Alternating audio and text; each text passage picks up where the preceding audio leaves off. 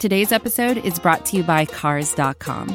With over 2 million vehicles and 50,000 more added every day, Cars.com will match you with the perfect car for you, your budget, your life, your style. And if you're ready to say goodbye to your current car, Cars.com will get you an instant offer to cash it in. Just start by entering your license plate and get matched with a local dealer who will write you the check. So whether you're looking to buy or sell, just go to Cars.com. It's magical.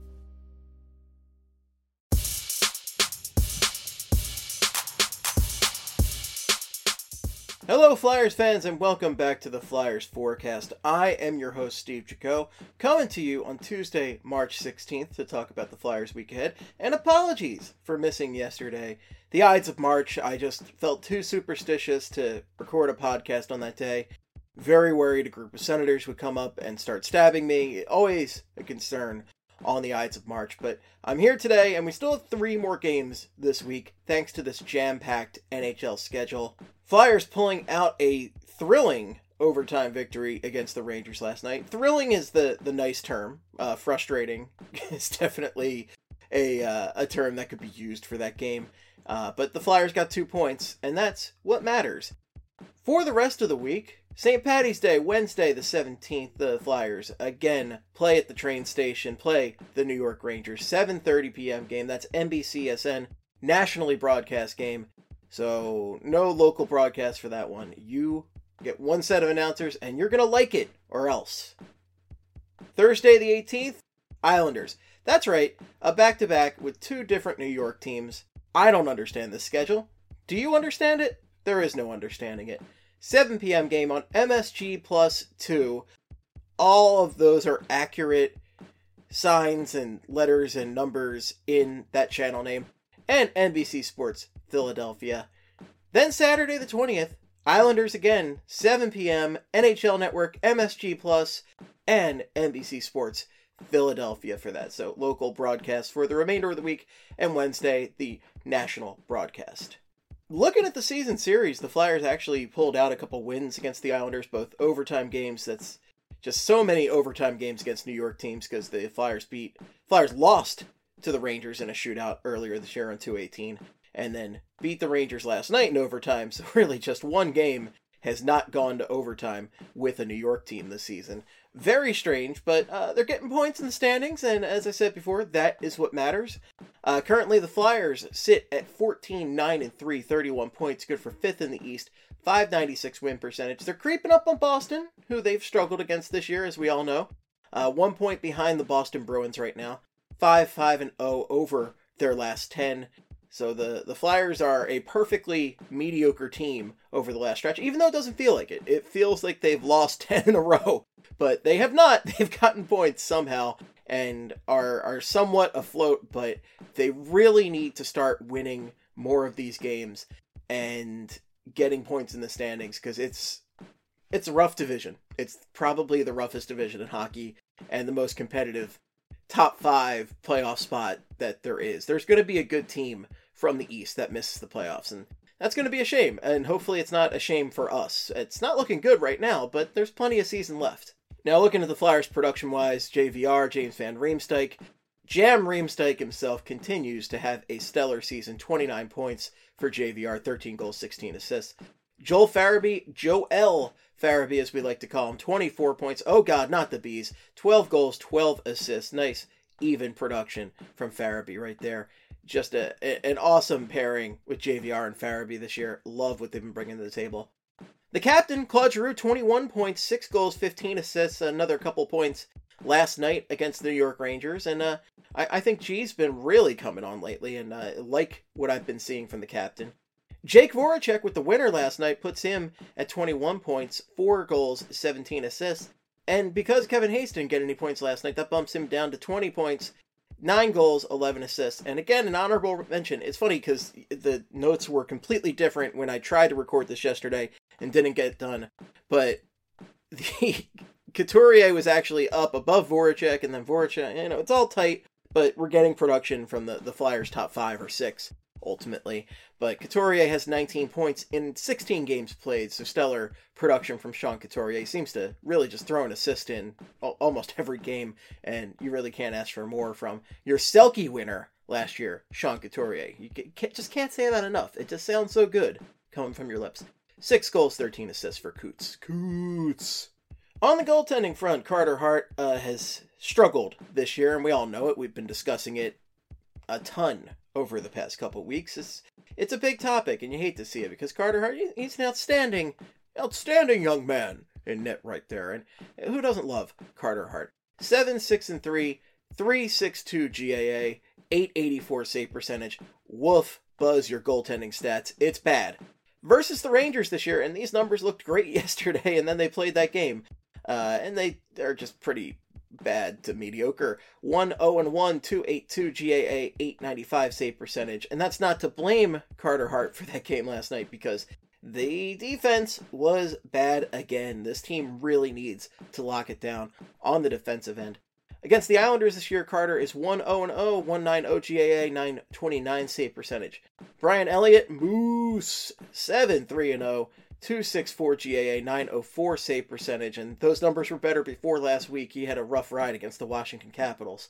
Versus the Rangers this year, Moose is 1 0, 301 GAA, 889 save percentage, and against the Islanders, he's 1 0 with a 280 GAA, 917 save percentage. And we didn't see Moose on the bench last night, but that's because he got the night off. Alex Lyon sat in on the bench for Brian Elliott, so I would not be surprised to see Brian Elliott later in this week. A well deserved rest for for Moose. I, I'm not sure how they're going to split up the rest of the week. I wouldn't be surprised to see Carter Hart in there again against the Rangers and then split the Islanders starts up.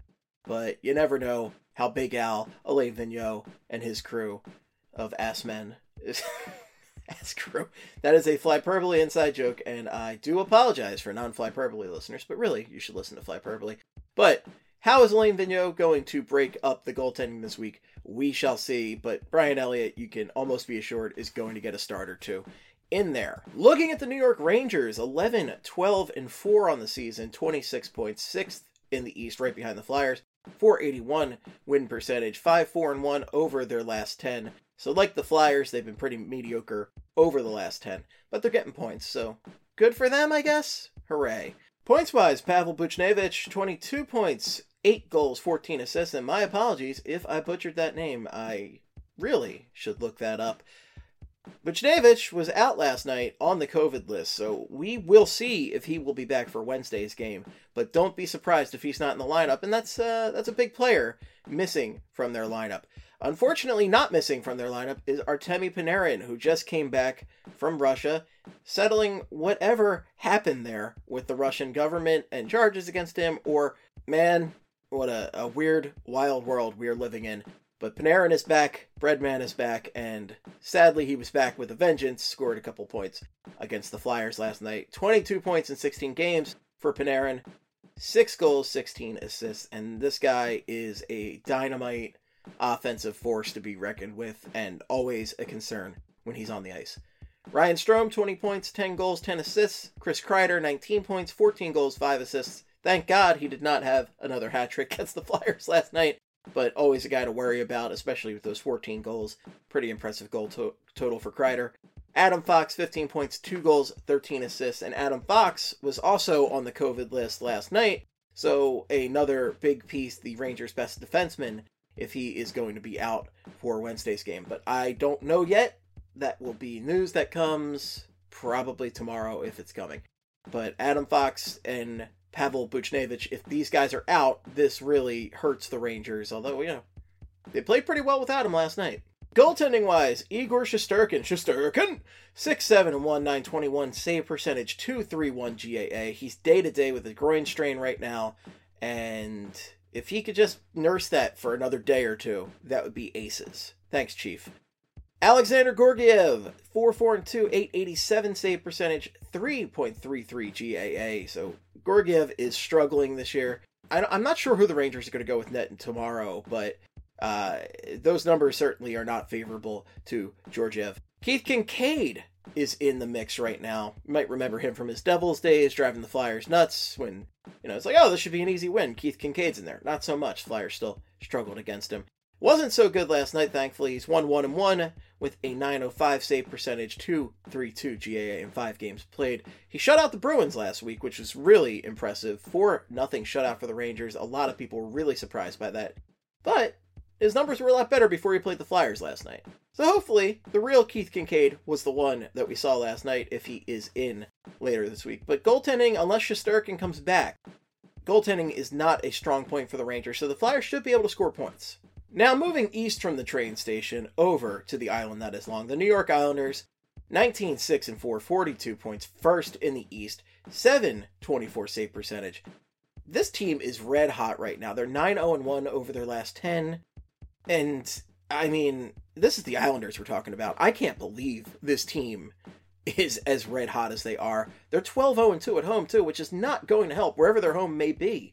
Whatever Walmart parking lot, whatever lake will take them, whatever whatever minor league rink, whenever they're not doing free skating, the Islanders get to play a hockey game. That's I'm sure they have a new official rink, but I do like to mock the fact that the Islanders have not been able to find a steady home for a few years now.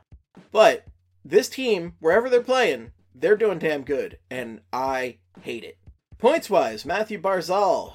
Well, one guy on this team. Oh, there's a couple guys on this team that I would take on the Flyers, but Barzal is one of those guys I'm truly jealous of. A very talented player. 24 points, 9 goals, 15 assists for Barzal. Anders Lee, 19 points, 12 goals, 7 assists, and he is out of the lineup for a while. It's going to be a while until we see Anders Lee again in an Islanders uniform. He's out until at least April. That's a big loss for this team. That guy scores a lot of goals. 12 goals is certainly nice production that you don't want to lose from the lineup. He's one of those guys that I would take on the Flyers in a heartbeat. Anders Lee is a, a very, very good hockey player and will be missed in this lineup. And the, the word is that, that since he's on LTIR, maybe they could use that to add another piece, but then there's complications when he does come back. So who even knows how the salary cap works? I certainly don't. Math was never my strong suit. Jordan Eberle, 19 points, 9 goals, 10 assists. Nick Leddy, 18 points, 1 goal, 17 assists. Brock Nelson, the flyer killer from last playoffs. My God, did he murder the Flyers. 17 points, 12 goals, 5 assists. Jean Gabriel Pageau, 17 points, 9 goals, 8 assists, and Pageau, as uh, a lot of you may have heard, was a guy that the Flyers tried to acquire at the trade deadline last year, but the, the price was a little too rich for the Flyers. He signed a a healthy contract with the Islanders in the offseason, and he's he's been good for them. There's no denying that. They paid a price for him, but he seems to be I don't know if he's worth the price yet, but he's been very effective for them. Goaltending, the Islanders have a guy I don't like to talk about too much because he has a past that is uh, less than stellar. Semyon Varlamov, 13 4 and 3, 929 save percentage, 203 GAA. So if we ignore all the awful things about this man, uh, hockey wise, he has been very good. Ilya Sorokin, 6 2 and 1, 910 save percentage, 2.20 GAA. So that is just a a very good goaltending duo that they have back there. It really doesn't matter who they have in net, they have somebody effective back there. Yeah, their defensive system is just so top notch. I mean, Barry Trotz is I would say he's a top three coach in the NHL. He might be one of the best. He might be the best coach in the NHL for all I know. To get what he has gotten out of this Islanders team, which they have talent, don't get me wrong, but if you look at the talent of the other teams in the East Division, they don't have more talent than any of those other top five teams, but their system is so good. They play such effective, annoying hockey that man, they're just they're a tough team, and that's that's Trotz, man. He is an unbelievable coach. Uh, another tall order to take down the Islanders, but if the Flyers can get three or four points from those games, that will be fantastic for the Flyers to really cut into that Islanders division lead. Lastly, we have players of the week. Last week I had Sean Couturier and Travis Konecny. Sean Couturier had four points in three games, all assists. Another assist last night as well. If we're going to count that, we might. I don't know. But regardless, Coots really came through on the player of the week prediction right there. So thank you, Coots. Travis Konecny, TK, the Jerk Store, three points in three games, one goal, two assists. So pretty good week for TK as well. No points against the Rangers last night, but regardless, still a pretty effective week for Konecny, even though the Flyers were not that successful last week, unfortunately. This week, I am going with Claude Giroux. Claude Giroux, the captain himself, two points last night. I love the way Claude Giroux has been playing. Very excited to see what he is bringing to the plate this week. And I'm going with Kevin Hayes as well. Kevin Hayes, I know he didn't have anything against the Rangers last night, but he had points in all his other games against the Rangers this year, his former team. He really seems to play with a vengeance. He does the, the flyer killer thing that we always seen from ex Flyers who come back and play them. I am looking at you, Ruslan Fedotenko. Rusty Feds just destroyed the Flyers every time he played them after he departed. Man. But Kevin Hayes doing that to the Rangers, and I love that because who likes to watch the New York Rangers? Nobody. Nobody. Oh, you got diagonal letters on your jerseys. Whoopity do. Good for you. Big whoop. Kevin Hayes also has two goals against the Islanders this year, which uh, you need any goal you can get against that team with that system in there. I'm feeling good about these guys this week, and hopefully they come through and uh, go Flyers. Let's pick up some points. Damn it, gotta gotta pick up these points because this season is just it's going quick, man. Before you know it, we're gonna be at the end of the season, whenever that is, in what mid July at this point. And if the Flyers don't make the playoffs, there are gonna be some very very pissed off people, and justifiably so. And they're on the precipice right now, but they're they still there's plenty of season left. It's just all very condensed. All right, folks, that is it for the forecast this week. If you have any feedback, comments, questions, blah, blah, blah, you can reach me on Twitter at Estebomb or at Flyperbole, but it's for hockey stuff. You should really just make it Flyperbole. Follow Broad Street Hockey, follow BSH Radio. Be sure to check out all of our great podcast offerings on Broad Street Hockey. There's so many of them, and they're so good. So many talented, great people at Broad Street Hockey. There's also fly Flyperbole Instagram if that floats your boat. I don't update it that often, but it's there. Woohoo! Alright, folks, stay safe out there. Wash your hands, wear a mask. Please wear a mask. We're, we're at the finish line, we're not over the finish line. Let's get through this together. Respect your fellow man. And until next time, in the words of the great Gene Hart, good night and good hockey.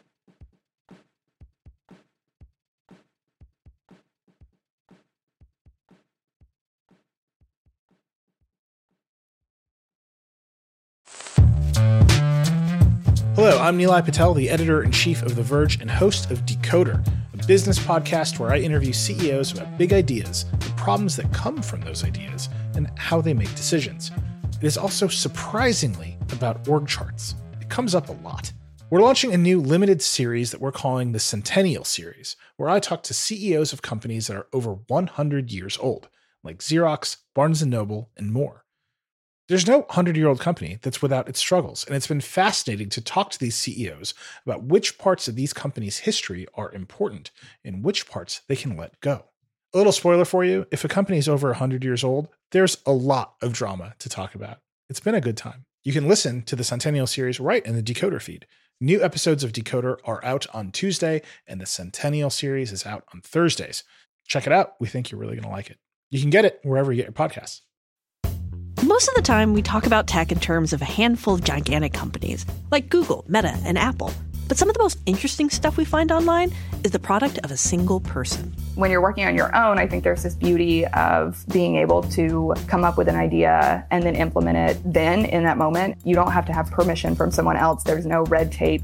In the Vergecast series Solo Acts, we'll get to know these people, the tech they use to get stuff done, and the obstacles they face trying to compete with the giants. Some people that I talk to and my friends are like, you know, your competitors are Zuckerberg and Musk. Like, aren't you kind of like afraid of that? Every Monday, our friend Ashley Esqueda will be curating and hosting these interviews and sharing with us what she's learned. I can't believe the McRib locator was originally a tornado locator. Right. Pretty wild. Listen to our Solo Acts miniseries now in the Vergecast feed, anywhere you find podcasts.